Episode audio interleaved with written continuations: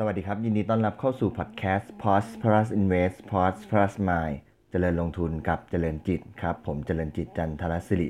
วันนี้เสนอเป็น episode ที่ 37 วันนี้จะขอมาพูดถึงผลตอบแทนของตลาดหุ้นในช่วงวันสงกรานต์โดยจะโฟกัสในช่วงของวันสงกรานต์ไปจนถึงสิ้นเดือนเมษายน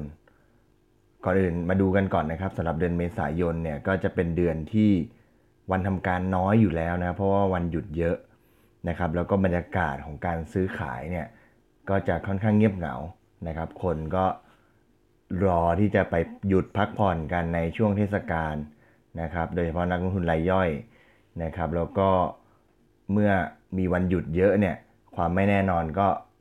มีตามไปด้วย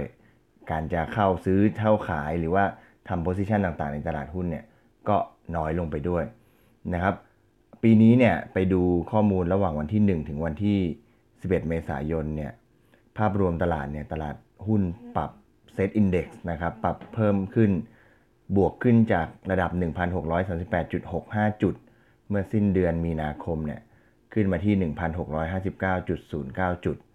นะครับก็เป็นการปรับบวกขึ้น 20.44 จุด หรือประมาณ 1.2%นะครับดูข้อมูลของต่างชาตินะครับต่างชาติกลับมา อยู่ในสถานะซื้อสุทธิประมาณ 5,100 ล้านบาทนะครับ หลังจากที่ในช่วงเดือนกุมภาพันธ์แล้วก็เดือนมีนาคมที่ผ่านมาเนี่ยเขาเป็นฝั่งขายสุทธินะครับ แล้วก็ในวันที่ 12 เมษายนวันนี้นะครับ ก็จะเป็นวันทำการสุดท้ายของตลาด ก่อนที่จะหยุดนะครับ 4 วัน แล้วก็จะกลับมาเปิดทำการซื้อขายอีกครั้งในวันพุธที่ 17 เมษายนนะครับ วันนี้เรามาดูสถิติกันนะครับ ผมก็ไปเก็บข้อมูลสถิติย้อนหลังนะครับ 10 ปีสำหรับดัชนีในช่วงวันที่ปิดก่อนวันหยุดก็คือดัชนีปิดในช่วงวันสุดท้ายก่อนวันหยุดนะครับ แล้วก็ไปดูว่าณดัชนีเปิดวันแรกหลังวันหยุดเนี่ย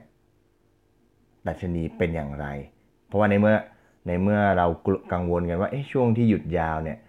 สถานการณ์มันจะไม่ดีหรือจะยังไง เราก็ลองไปดูว่าสุดท้ายแล้วตอนเปิดเนี่ย จะเป็นยังไงนะครับแล้วก็จะดูผลตอบแทนด้วย แล้วก็ดูไปจนถึงดัชนีปิดช่วงสิ้นเดือนด้วยว่าสรุปแล้วไอ้ที่เรามองกันว่าเดือนเมษายนเป็นเดือนที่เงียบเหงา หรือว่ามีการซื้อขายน้อย หรือว่ามีบรรยากาศที่ไม่เอื้อต่อการซื้อขายหุ้นเนี่ยจริง ๆ สุดท้ายแล้ว ผลตอบแทนเป็นอย่างไรนะครับ ก็ยกจากข้อมูล 10 ปีนะครับ ก่อนอื่นดูของปี 2018 ที่ผ่านมาก่อนนะครับ วันปี 2018 ที่ผ่านมาเนี่ยณวันณดัชนีปิดก่อนวันหยุดสงกรานเนี่ยดัชนีอยู่ที่ 1,767.17 พอไปเปิดหลังสงการวันแรกเนี่ยดัชนีเปิดที่ 1,766.82 ก็ปรับลดลงประมาณแค่ 0.02%เท่านั้นเองนะครับ แต่ถ้าจากวันที่ปิดดัชนีปิดก่อนวันหยุดเนี่ยแล้วถือแล้วซื้อเสร็จแล้วถือหุ้นไปถึงสิ้นเดือนเนี่ย ปรากฏสิ้นเดือนเมษายนเนี่ยดัชนีปิดที่ 1,780.11 จุด ก็ให้ผลตอบแทนประมาณเป็นบวกประมาณ 0.73%นะครับ ในช่วง 10 ปีย้อนหลังไปเนี่ย มีถ้านับเฉพาะจากปิดสงการไปเป็นเปิดวันแรกเนี่ย มี 6 ใน 10 ปีที่ดัชนีเปิดเป็นลบ หมายถึงว่าซื้อตั้งแต่วันเนี้ยนะครับ แล้วไปเปิดหลังสงการเนี่ย เปิดปุ๊บเนี่ยเป็นลบ 6 ใน 10 ปี แต่ถ้าถือไปจนถึงสิ้นเดือนเมษายนนะครับ มีแค่ 2 ปีเท่านั้นเองที่เป็นลบ หมายถึงว่าซื้อตั้งแต่วันนี้นะครับ ซื้อตั้งแต่วันปิดทำการวันสุดท้ายก่อนสงการเนี่ย แล้วถือไปจนสิ้นเดือนเนี่ย มีแค่ 2 ปีที่ติดลบ นอกนั้นเนี่ย8ใน 10 ปีเนี่ยเป็นบวก แล้วก็ให้ผลตอบแทนเฉลี่ยเนี่ย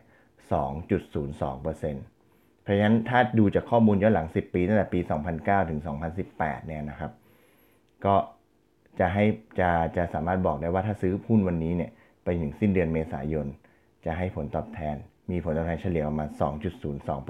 2.02%แต่ว่าถ้าเกิดมาดูสถานการณ์ในช่วง 5 ปีหลัง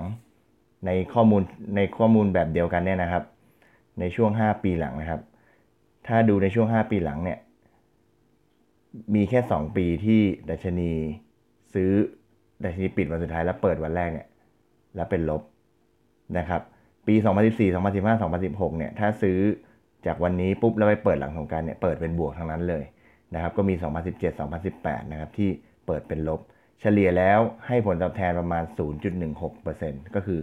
ปิดแล้วไปเปิดเนี่ยก็จะเป็นบวกประมาณ 0.16%นะครับ ถ้าถือไปจนสิ้นเดือนนะครับ ถ้าถือไปจนสิ้นเดือนเมษาในช่วง 5 ปีหลังเนี่ยสถิติก็บอกว่า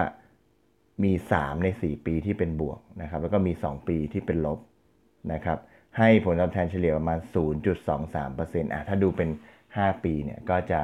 เหมือนกับผลตอบแทนเฉลี่ยก็ไม่ได้เยอะละนะครับ เพราะฉะนั้นวันนี้ก็จะพอสรุปได้คร่าวๆนะครับ จากสถิติที่เห็นก็คือว่า ถ้าซื้อจากวันนี้ไป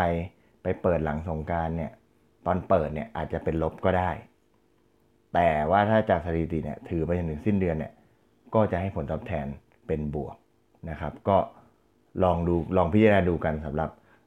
วันนี้ในวันทำการสุดท้ายนะครับว่าเราจะมี position อย่างไรจะซื้อหรือจะขายหรือจะจัดพอร์ตหุ้นอย่างไรนะครับ เพราะฉะนั้นในทางสถิติเนี่ยการถือหุ้นในช่วงเดือนเมษายน โดยเฉพาะช่วงครึ่งเดือนหลังเนี่ยก็จะให้ผลตอบแทนเป็นบวกนะครับ วันนี้ก็เชื่อว่าน่าจะเป็นประโยชน์นะครับ ในทางสถิติก็ถือว่าเอามาฝากกันสำหรับข้อมูล SET Index ในช่วง วันสงกรานต์จนถึงสิ้นเดือนเมษายนนะครับ วันนี้ขอบคุณที่ติดตามนะครับ แล้วก็ขอให้ทุกท่านมีความสุข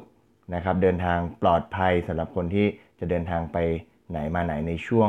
เทศกาลสงกรานต์นะครับ แล้วก็ขอให้มีความสุขกับวันหยุด แล้วก็ให้ขอมีขอให้มีความสุขสำหรับการลงทุนของทุกท่านนะครับ ขอบคุณและพบกันใหม่ใน episode ถัดไป วันนี้สวัสดีครับ